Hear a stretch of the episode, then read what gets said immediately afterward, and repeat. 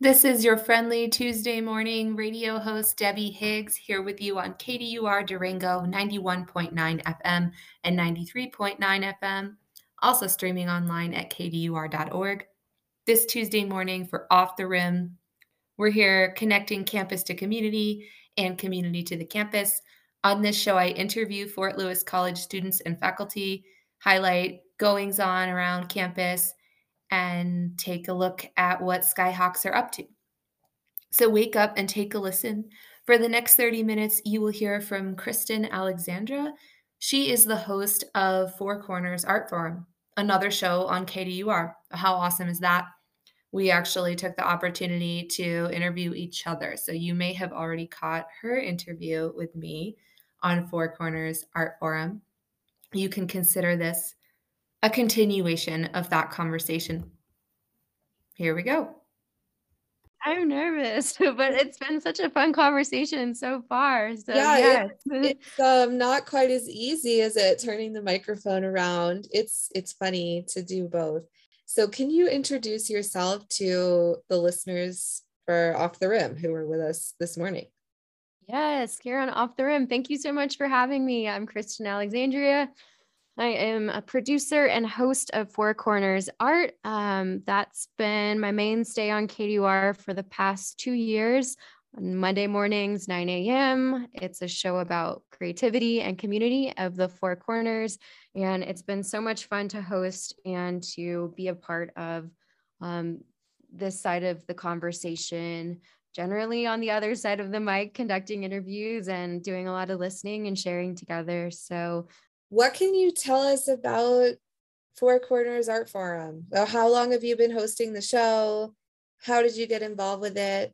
Sure. Yes. I love this question. So, um, I moved to Durango as a social worker, really intense job working with survivors of intimate partner violence. Um, that was full time. So, on my off time, I was new to the area by way of Santa Fe and um, had been coming to Durango for a while. And when I would visit family members that were here, I would just automatically shift the presets to 91.9 because it was the best commercial free music. And a big way that I got to know Durango was by getting lost and driving in the wrong directions up 160 or just kind of taking that time to decompress and hiking.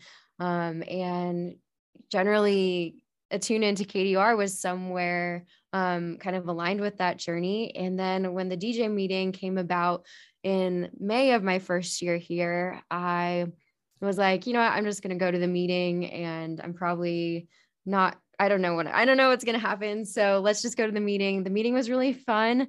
Um, Liggett and John were so personable, and I decided to write down. I have availability from three to six on Friday afternoons. Um, pitched a show called Communiversity, which looking back was kind of silly since Fort Lewis is a college, but the idea for the premise of the show was connecting the college and the um, greater kind of Four Corners area, which is synchronistic because that was a very foundational part of how FORCAF came to be. Um, but to back up to that show, it was Friday afternoons, and I was very excited. I immediately um, rounded up some people that I knew, and I wanted to interview them and share their story. And mind you, I hadn't really been on the radio since high school when I did an internship with NPR. So I didn't really know the setup of the college, and it was totally on a whim. Um, and Lynch was like, um love the concept but like let's scale back and let's get a couple episodes in like let's just learn how to press the buttons first and had so much fun DJing that summer and um when the summer ended I was in literal tears I will admit um because the radio had been such a highlight of just kind of reframing the week and jumping into a segment of the community that from um, where I was working in the social work world um, felt very different from that kind of connection of um, music and reading the PSAs on air and answering the phone and you know playing people's requests. That was just like i felt elated the entire kind of experience was just like a full energy, full body experience. And so I was bummed when the semester ended. Um, I couldn't DJ at that slot for fall. And so I didn't really know what was going to happen.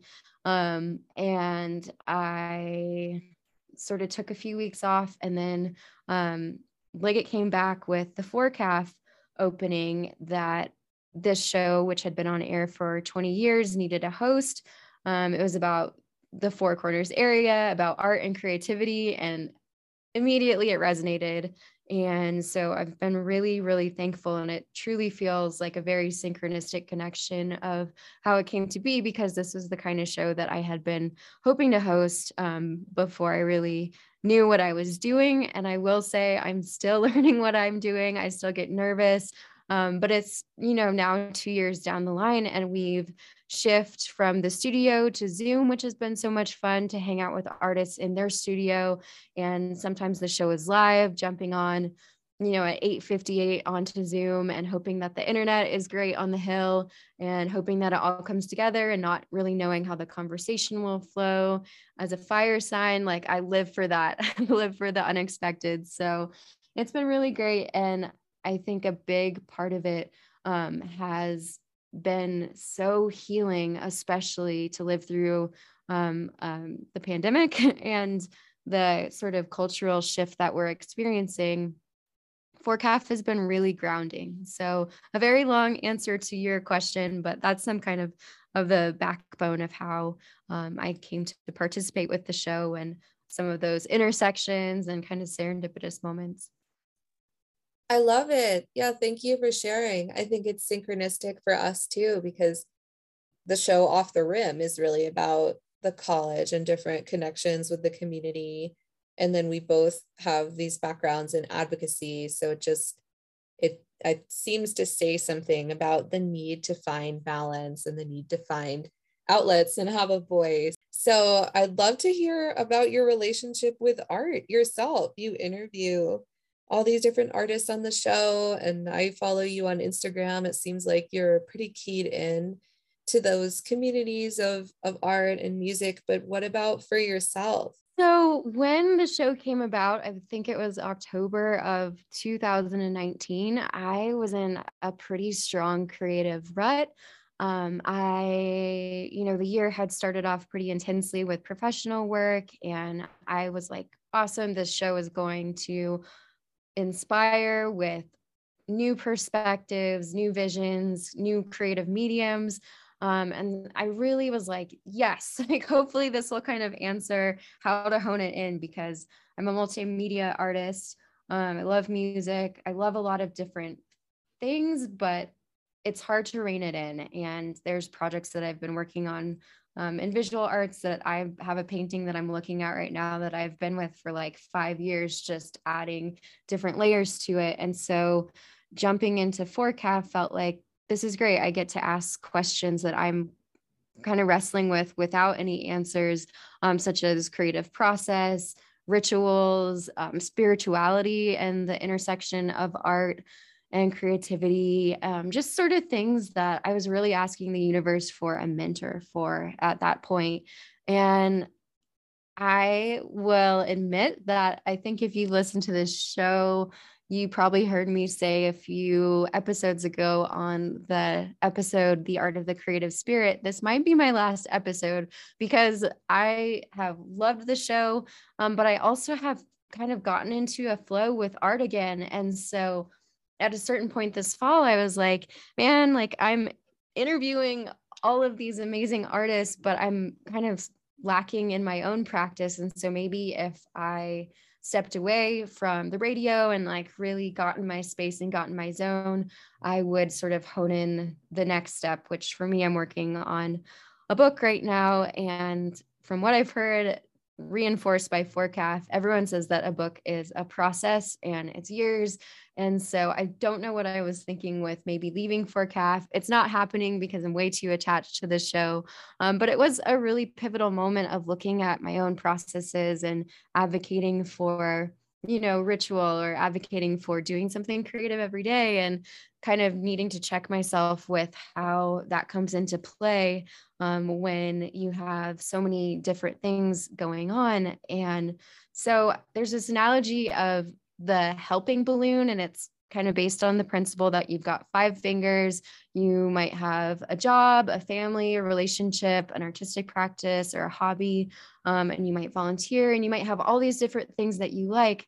So, what are those five kind of core tenets of who you are? Because that's what's going to ground your balloon. And once you start adding all these different things, um, too many kind of fingers up, the balloon might fly away. And so, it's a an analogy that another social worker um, explained to me, and I I was like, yeah, like that's that's what it is. And so, I didn't really anticipate that FORCAF would become um, so foundational to the lens in which I view the Four Corners area and participate in the community. But two years in, the two are definitely linked. And um, I really enjoy the connections and the conversations that have come about, especially being newer in the community.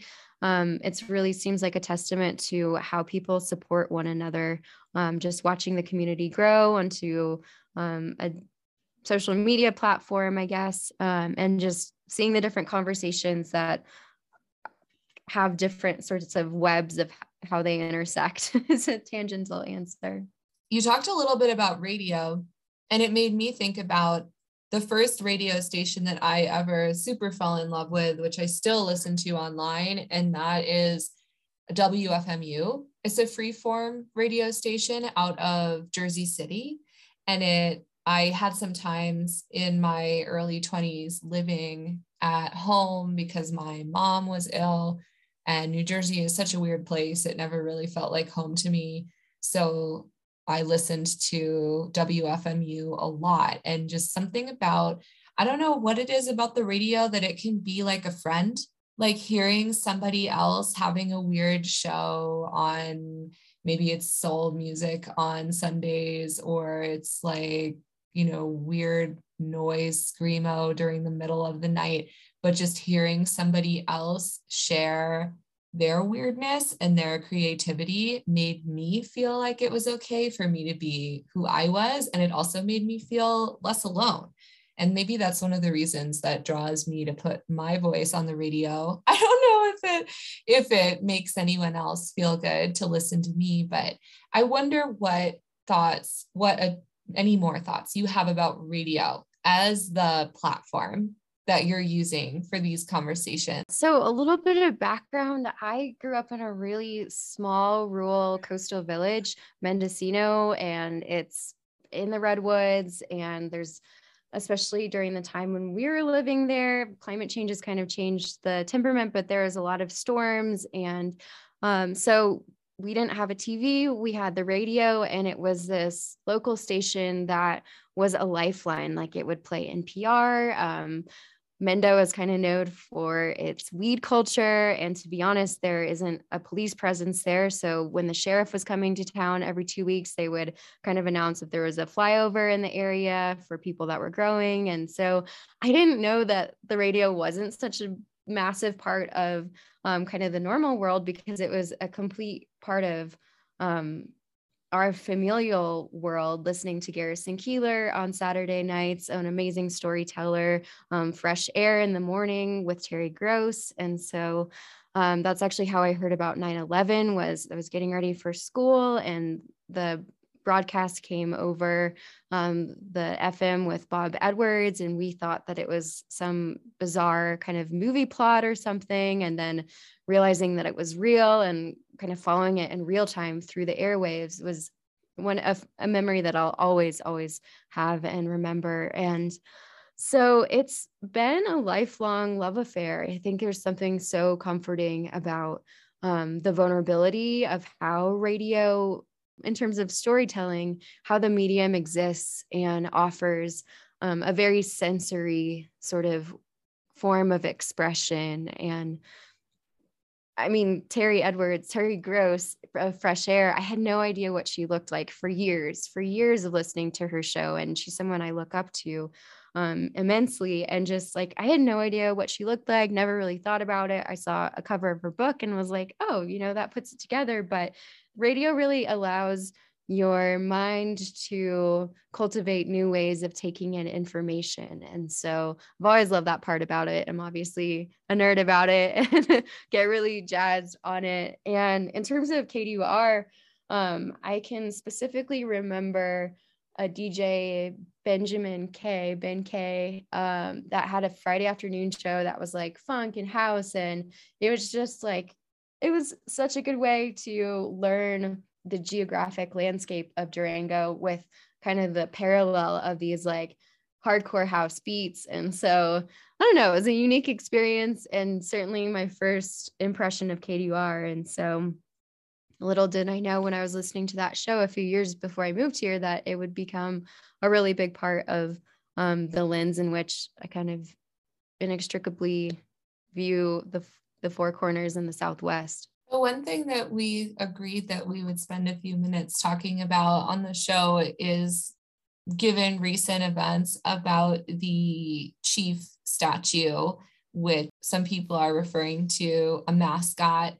I know that it has been addressed on your show, and it really honestly is the number one reason why I knew I needed to reach out to you and meet you because it takes some guts to be in this conversation right now. I wish I could say that more people were out front and center with it, but there's really, I think, just a few people who have to take on continuing the burden of this conversation right now because there's been a lot of resistance to removing this statue and I, I don't want to put you too much on the spot, but I wonder if you could just speak specifically to why you chose to make Four Corners Art Forum one of the platforms for this conversation, why it fits within an arts conversation. Um, some people would say that's just a statue and it's not important and no one should really bother or care? I love the question. It is definitely a conversation that,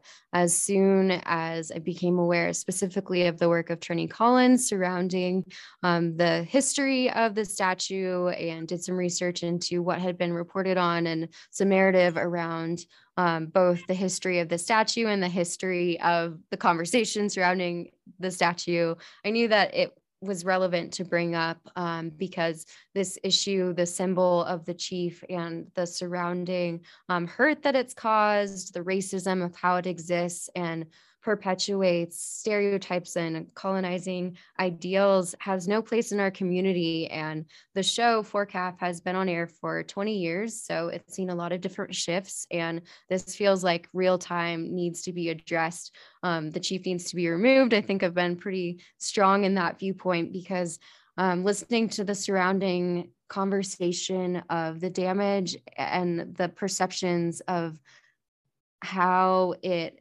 um, has ignored the voice of our collective community is is something that seems um, really imbalanced. And I do call on Toh-Atin to enter the conversation without fear because that's what we're here to do is to really build equity and to um, specifically call out systems that are oppressive because art is progressive you know? It's very much a thought-provoking exercise of how we can expand our community how we can be more inclusive how we can be more diverse how we can address what's going on in our culture and what our collective is saying is important. And it's you know i feel like Toh-Atin gallery is completely been non-responsive or has really worked to silence those voices.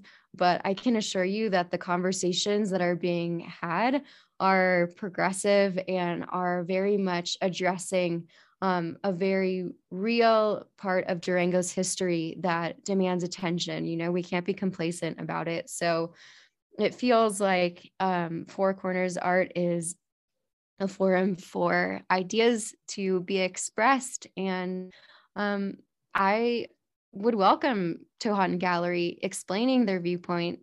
Um, I've heard it, you know, I think that a very real part of the story that may not be as well known is that there has been funding raised by an anonymous donor to replace the statue, to highlight an Indigenous artist, and to change the grotesque history that the statue has of um, oppressing and being a pretty patronizing mascot in our downtown. And so I'm really in it for the long haul to amplify voices that are um, continuing the expansion of the conversation. And so, um, yeah, I'm thankful for the forum that of how it exists. Um, and not that I'm neutral because I'm obviously not. I've told you my opinion on it, but I do believe that an overriding lens of the show is to highlight the different sides and the different um, polarities within our community because hopefully somewhere in the spectrum of these stories of the conversations of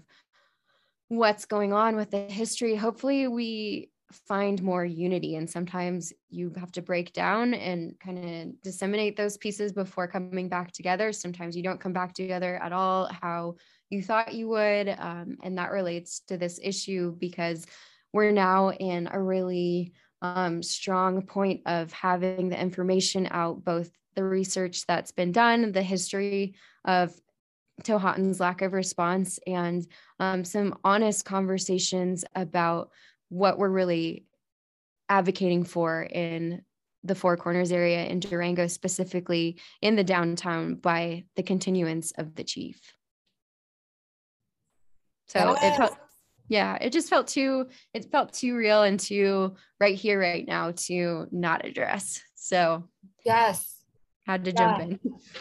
Well, thank you for doing so. And I hope that we can all of those of us who can can continue to do so to also take some of the pressure off the back of people like Trennie because I know that there's been, I mean, what I would call a lot of pressure, you could say harassment against people who are speaking about this. Um, it sounds like you spent some time in Santa Fe, which is another connection that I have. I went to college in Santa Fe, and I was thinking when you were talking to you interviewed me about being a DEI specialist and what that's like to do that. Part of what I noticed from hosting conversations about anti racism and equity is that just like with teaching, teaching any subject could be like this. It's like, whoa, wait a second. I thought I knew what the 101 of this conversation is. And actually, we need to go back to establish some kind of common ground. A lot of times, things that we think are obvious, people are lacking context or information.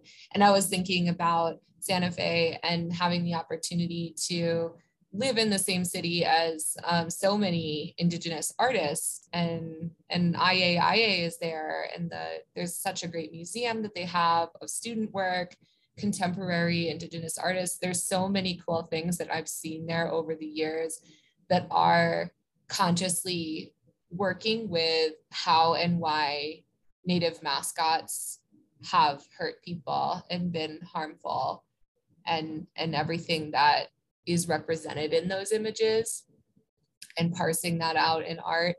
But yeah i guess um, maybe it is something that we just need to continue discussing and provide community education around because some people think that an image, it doesn't necessarily matter or have a value. Like, why wouldn't she just get over it? Is some of what I have heard as the counter argument to taking the statue down. Um, but I know Tirza Camacho has said this, and I completely agree. I think that what the public images are that we have in it's downtown that's our public square that's our communal space that we share as a community. Those images really do matter and have an effect on the people walking around in that community. So it's actually a public health issue Absolutely. Yeah, it's very much related to mental health and to wellness and perception. And we're visual creatures, and symbolism is as old as time. And how we perceive the world is through these visual cues. So when we're allowing things that show oppression in our communities, we're saying that we're okay with that part of history, which Santa Fe is a great example of rewriting the narrative there for 400 years was an obelisk in the center of downtown Santa Fe that portrayed very racist imagery that Indigenous and surrounding communities were saying this is harmful. This is a part of our story that's very painful.